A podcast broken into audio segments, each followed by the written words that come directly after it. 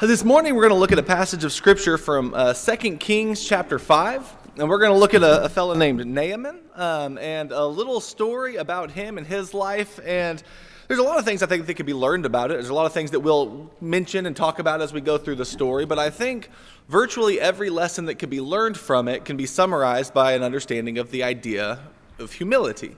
Um, he's someone who he's used to getting his way.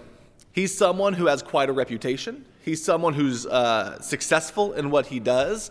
And yet, there's something in his life that is out of his control. He has a skin disease. Uh, the Bible calls it leprosy. Uh, one thing about that, that word leprosy is when we hear the word leprosy, we tend to think of a very specific skin disease where, where your uh, actual fingers and, and parts of your body can rot and then fall off. That's probably not what the word meant as it's translated in the Bible, but it is some sort of uh, skin disease. A lot of times it may be contagious. And so uh, it's, it's a nondescript skin problem. But that's what he has, and it's causing problems in his life. And so he is on a quest to try to find solutions to that. And we'll talk about that quest, but one of the things that that basically, whether, whether it comes to the way he views himself, the way he listens to other people, and what he chooses to do in an act of obedience, it all centers on the idea of humility. It all centers on the idea of being willing to elevate other people, to listen to other people, to even obey other people, even when it goes against what you are thinking in your own head, because it turns out that other people's thoughts might matter too. It turns out that my thoughts and my wishes and my ideas might not always be the best. And sometimes that's helpful to remember. Sometimes that actually is a really, really important message. In fact, uh, I want to start off by reading a proverb. Uh, it comes from Proverbs 12 and verse 15. And it says this The way of the fool is right in his own eyes, but a wise man is he who listens to counsel. What we'll see as we go through this story is if Naaman had continued to listen only to himself, he would have been the fool and he would have stayed the leper. But it's when he opens his ears to listen to other people, even wisdom that comes from unexpected places, is when healing and cleansing uh, come his way. So let's turn to 2 Kings chapter 5, and we are going to, to briefly make our way through this story. 2 Kings chapter 5. Verse 1 introduces us to Naaman, and it's pretty much about how everything in his life is good and successful until you get to that final line. It says, Now Naaman, captain of the army of the king of Aram, was a great man with his master, a highly respected man. Because of uh, by him the Lord had given victory to Aram. A man was a valiant warrior, but he was a leper. And so you go through and it's like description after description of the fact that he's a captain, the fact that he's a great man, that he's highly respected, he's victorious, and he's a valiant warrior. So if you read all that, you think, oh, this is someone who has everything in his life in order. This is someone who, when he wants it, it gets done and it gets done well. Everything he puts his hand to happens successfully. But then you come to find out there's one thing in his life, and that one thing seems to be beyond his control. It's so so frustrating when you have your plan for your life and you think you're in charge of everything and you think that you can control everything, and then something out of left field hits you and you realize, you know what? No matter how much control I think I have, there are things that are simply beyond my power to do anything about. You can't do anything about this leprosy. It's like you just get it and then you think, this is my life now. This is this is what I have to do. And you could you could try, but ultimately it just changes the way your life is going to be. And you, you know, people a lot of times use the phrase new normal uh, these days, but he, he has a new normal. And it's not a good one. It's not the one he chose for himself. It's one that's beyond his control. It's one he didn't ask for, but it was thrown upon him. And so this is his life now. And everything else that he had planned is now going to be tainted by this new problem that will affect everything else he does. But the story continues. Verse 2. Now the Arameans had gone out in bands and had taken captive a little girl from the land of Israel, and she waited on Naaman's wife. Okay, so the story introduces us to a new character, and it's not a good introduction at all. Uh, see, the Arameans and the Israelites often had conflict and battle. In fact, the very next chapter, uh, 2 Kings 6, is one of my favorite stories in the Bible, and I think, uh, you know, we just, we just, uh, for the Lord's Supper, kind of walked through the end of Luke, that story on the, uh, the road to Emmaus, where these people are, they're basically, they're blinded to Jesus. They're talking to him, but they don't see him. But then when they eat the meal, their eyes are opened. Um, there are a lot of parallels, actually, between that story and a story in 2 Kings 6. In fact, the same line is used in both stories about their eyes being opened. And you have uh, this army, the Arameans, who they're going to attack Elisha, but God strikes them blind. And then Elisha leads them to the capital of Israel, where they are now surrounded. And this army, who's been causing all these problems, is about to be slaughtered. And the king of Israel wants to slaughter them. But instead, what happens is Elisha says, No, let's have a meal with them. And their eyes are opened. Uh, their eyes are opened there and they, they see where they are, but instead of finding loss and slaughter and, and defeat, they end up having a meal and, and uh, it, it, brings about peace. Anyway, there, there's some connections between those stories that are interesting. All of that is to say, though, that these stories that you're seeing in 2 Kings, they deal with the fact that the Arameans are often uh, in conflict with Israel. And here we're going to have a, a, brief example of that. What you have in verse 2 is the Arameans had gone out in bands and they attacked Israel in these different ways, and they actually took someone as the spoil of war. They took a, a prisoner, they took a captive, and they took a little girl. And she's actually living in Naaman's house. And this little girl who they had taken from Israel is attending to his wife. Uh, so when you compare, by the way, who is it who you would expect to receive wisdom from? Who is it that you would think, all right, if I'm going to take counsel from someone, I can either choose the highly successful, valiant military man who the king relies upon, who's been victorious in all that he does, or a little slave girl who is taken captive and is a servant in a foreign land who would you think would be the ultimate, a better source of wisdom?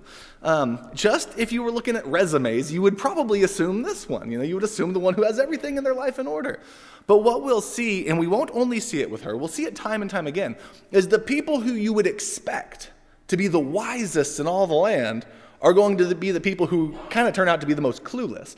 And the people who you would expect to be the most clueless or, or not have the good wisdom tend to be the people who offer the best wisdom. You're going to be introduced to, to Naaman, and you're going to find out that if he follows his own plans, it's not going to work out very well. You're going to be introduced to two kings, the king of Aram and the king of, of Israel. And what you'll find out is both of them are kind of clueless as to what's going on here. But the heroes of this story end up being the servants the little servant girl from Israel, and some other servants that Naaman will talk to a little bit later. And you find out that the people who are at the bottom end up being the ones who, whose wisdom saves the day. And I think that's a really important lesson. I think that's a lesson, first of all, in humility. Because there are so many sources of wisdom that we could miss out on or we could overlook if we get too involved in our own self importance, or if we only listen to those at the very top and we ignore everyone underneath them. It, it, there's wisdom can come from a lot of strange places. I think I know sometimes. Uh, I'm sure this happens in every workplace. Oh dear. Uh, I'm sure this happens in every workplace and in, uh, in politics, certainly, and in education. But I, I, I think it happens in ministry too. There are preachers who I know who sometimes uh, they've had a difficult time in ministry. And one of the things that seems to be consistent is they're the ones with the education. They're the ones with the experience. They're the ones who have been doing this for years. And they tend to think that all of the best ideas can only come from them. And it's almost like offensive when other people who have been godly, faithful Christians their whole lives want to do things or have ideas, it's like, no, this has to be my idea. And, and even people who are supposed to be humble, I think, can, can fall into those types of traps of not listening. Look, there are. I, I like education, and I think there's a benefit to it. I, I, it's something I care a lot about. Um, but I'll say, when it comes to actually living the Christian life, there are a lot of people who are brilliant they have PhDs, they know all the original languages, they could tell you everything about every word in the Bible, and you can learn a tremendous amount. But then there are other people. They might not be well educated, they might not know the original language, but they've been godly, humble servants of the Lord their entire life. And I would say if you're looking for wisdom as to how to live a godly life, You'd be surprised how often it's not the person in the academic ivory tower. Uh, you'd be surprised how often it's the person who's lived the Christian life faithfully day in and day out. How often, though, they are overlooked. And, and I think this story is a reminder. It's a reminder not only to look at those who you would expect or who have the right resume, but listen to people who have been living the life. I wonder if that made it really difficult for the Pharisees when Jesus, this uneducated Galilean carpenter, starts teaching them. And he starts teaching with more authority than anyone else. And they're thinking, you haven't earned the right. Wisdom isn't going to be found in you. It's going to be found in our priests. It's going to be found in our teachers. It's going to be found in our official rabbis, not in, in you. And yet, so many of the crowds found wisdom in, in Jesus. And if you're going to listen to Jesus, especially if you're someone who is a leader and a teacher in Israel, if you're going to listen to Jesus, the only way you'll do it is if you humble yourself and you realize there might be something to learn from his counsel. I think when it comes to listening to Jesus, when it comes to life wisdom in our own in our own day, and when it comes to Naaman's story right here, there are principles that are merging that wisdom can be found in a lot of places. And we need to make sure that we're open to receiving it. So what happens with this little girl, you get to verse 3, is she says something to Naaman's wife. says she said to her mistress, I wish that my master were with the prophet who is in Samaria, that he would cure him of his leprosy. That's a remarkable thing for her to say because I know if I'm in her situation, I don't know all the details of her life story and how she's treated and all that, but I could imagine my first thought would be good deal with it, sir. Uh, you know, like my first thought might not be, I wish Naaman felt better. Uh, I could see not liking him all that much. But she seems to be humble and she seems to be someone who genuinely cares about the welfare and well being of others, even uh, Naaman, who is in some ways responsible for her being taken captive. And so she says these things, and Naaman is willing to listen. Uh, verse 4 Naaman went and told his master, saying, Thus and thus spoke the girl who is from the land of Israel.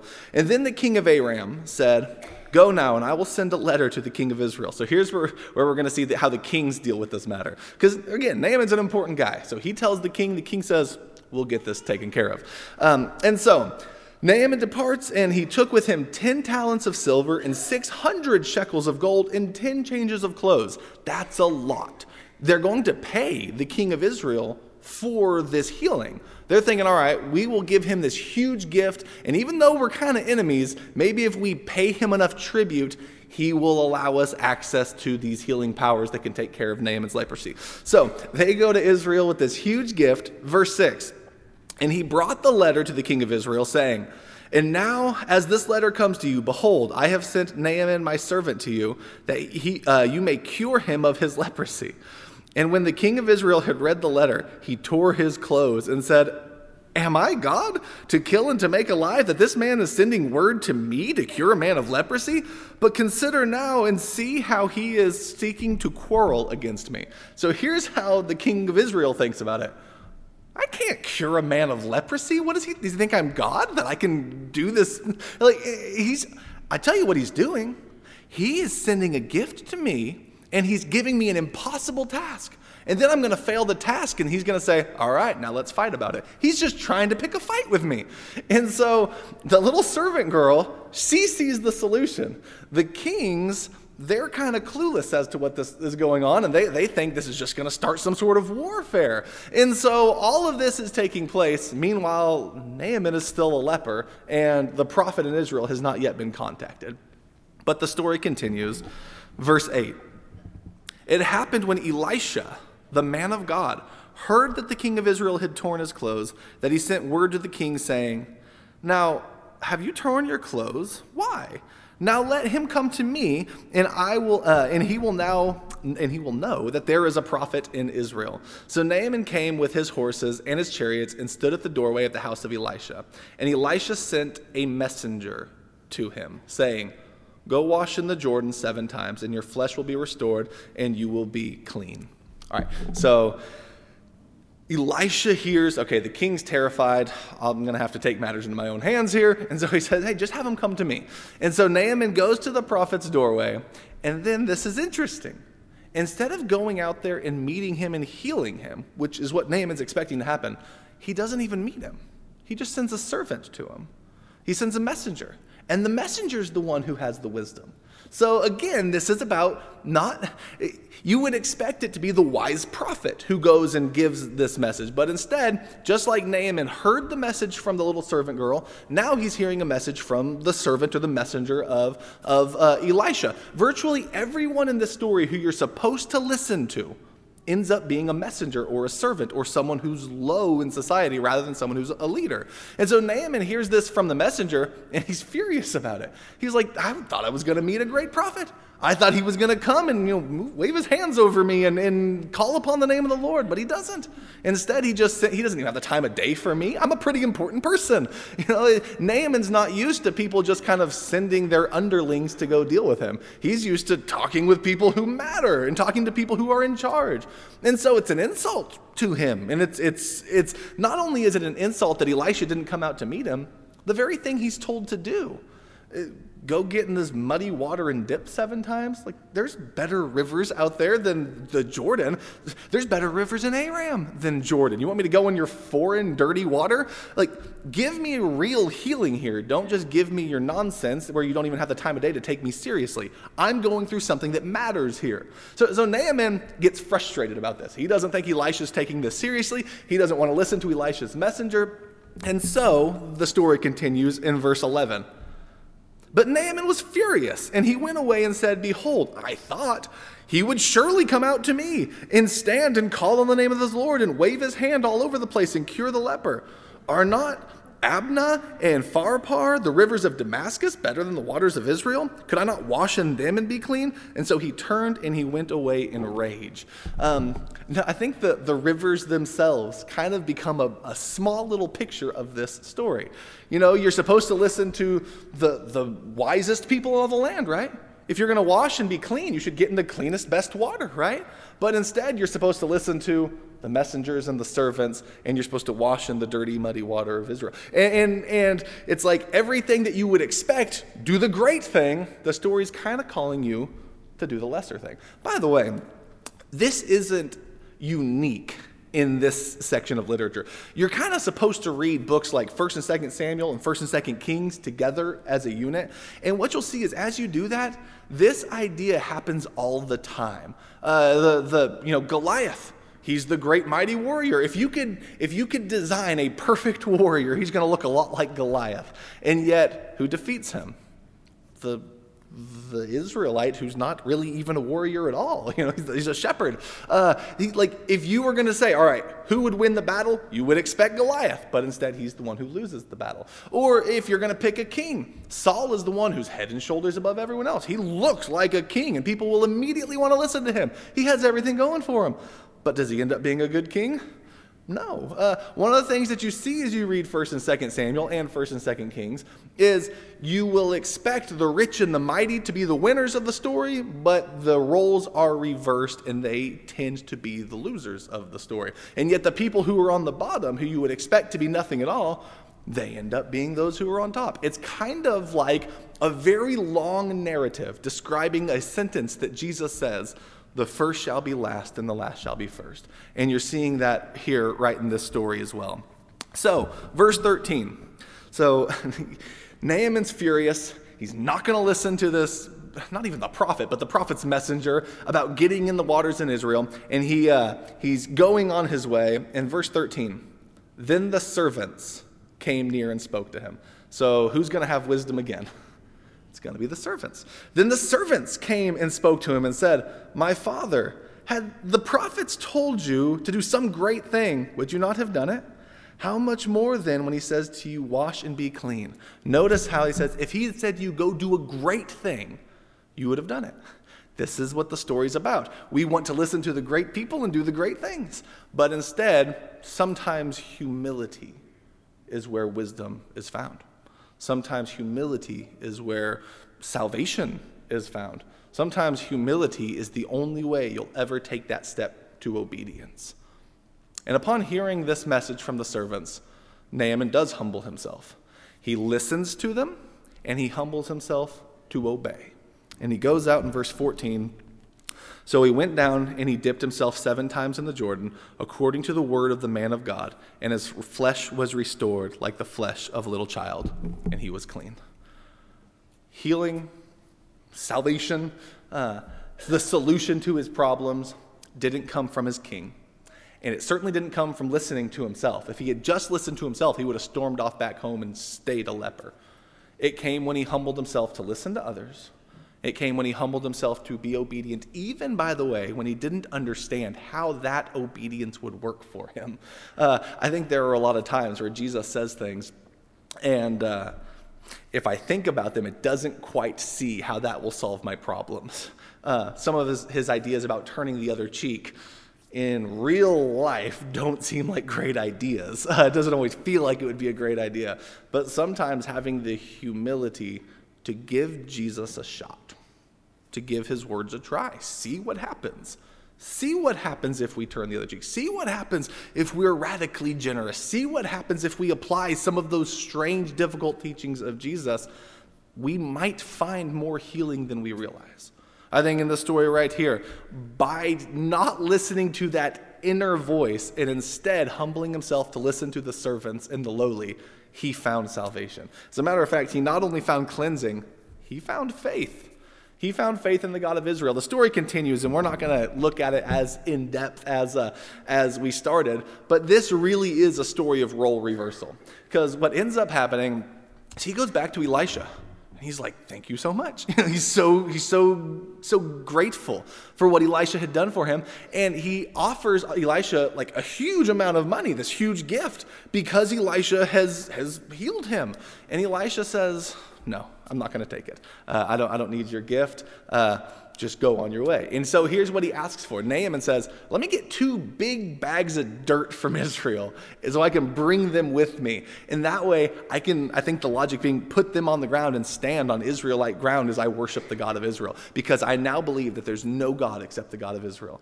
This is a commander of the armies of Aram, and he is saying, There is no God except the God of Israel, and I want to have some Israelite land to stand on. Uh, and so that's what he wants to do, and then he goes off on his way. And Elisha's servant hears this whole thing, and he thinks, You know, he did just offer us quite a bit of money, and you turned it down. Um, he comes up with an idea. And this idea is not one he gets from listening to Elisha. This one is an idea he gets just from listening to himself. And he thinks, I'm going to run out there and meet him on the way and tell him that uh, some prophets have changed their minds and maybe we could use a little bit. And so he speeds out and he meets Naaman. And he, and Naaman sees him, he gets off his horse, he's like, Is everything okay? He says, Yeah, yeah, things are fine. But basically, we're going to need a little bit of that gift. We're going to need some, some coins. We're going to need some clothing. And so uh, Naaman's, sure, yeah, absolutely. And he gives it to him. And then uh, Elisha's servant takes it, brings it to his house, and goes and stands next to Elisha. And Elisha says, Where were you? And the servant says, I love his answer. He says, uh, Your servant went nowhere. I didn't go anywhere. What are you asking for? I didn't do anything. Uh, and here's what ends up happening the leprosy that Naaman had that was cleansed gets restored. Only it's not on Naaman this time. Now it's on the one who didn't listen to others, but listened only to himself. He had this great idea that he could go get himself rich and no one would ever know about it. And instead, he ended up with far less than he thought he was going to get. So, this whole story, you see the leprosy go from one, get transferred to another, and you see one of them was willing to humble himself listen to others, and it leaves. The other one listens only to himself, and he gets it. I think there's some lessons there. Uh, we've talked about them, but I think there are lessons in humility. I think there are lessons in humbling ourselves enough to listen to others, and I think there's lessons in humbling ourselves enough to be obedient, even when we don't understand why this is the best thing. Sometimes when we become the ones who judge God's word or judge God's will, what we ultimately find ourselves doing is not humbly obeying, but making ourselves the one who judges God, uh, making ourselves God's ruler. When we're the ones who sit back and say, I'll only do it if it makes sense to me, then uh, we can find ourselves standing opposed to God. And the problem with that is we actually don't have His wisdom. We don't have His knowledge. Uh, we are nothing before Him. And so humility is essential for the Christian life. Humility is essential to listen to Jesus, to learn from Jesus, to listen to the church and to be a part of the church, to obey the word of God and to obey the message of Jesus, it can only come by humbling ourselves to do so. And I think that's a message every one of us, myself included, could be reminded of from time to time. And so, as we draw our lesson to a close, I want to challenge you listen to others. Be willing to find wisdom from your brothers and sisters, even in the unlikeliest of places. Uh, recognize that everyone out there might have something to offer that you could actually benefit from, and be willing to listen, be willing to learn, and be willing to obey. If there's anyone here who wants to become a Christian, that's also an act of humility. It's a way of saying, I probably shouldn't be the one in charge of my own life, and I'm going to give that to Jesus instead. He calls us to follow him, not to lead our own path, not to blaze our own trail, but to follow him. And you can begin following him right here today, having your sins washed away in baptism, naming him as Lord and leader of your life. If you have a need, you can come and sit on the front row or meet with one of our elders in the back, but please do so while we stand and as we sing.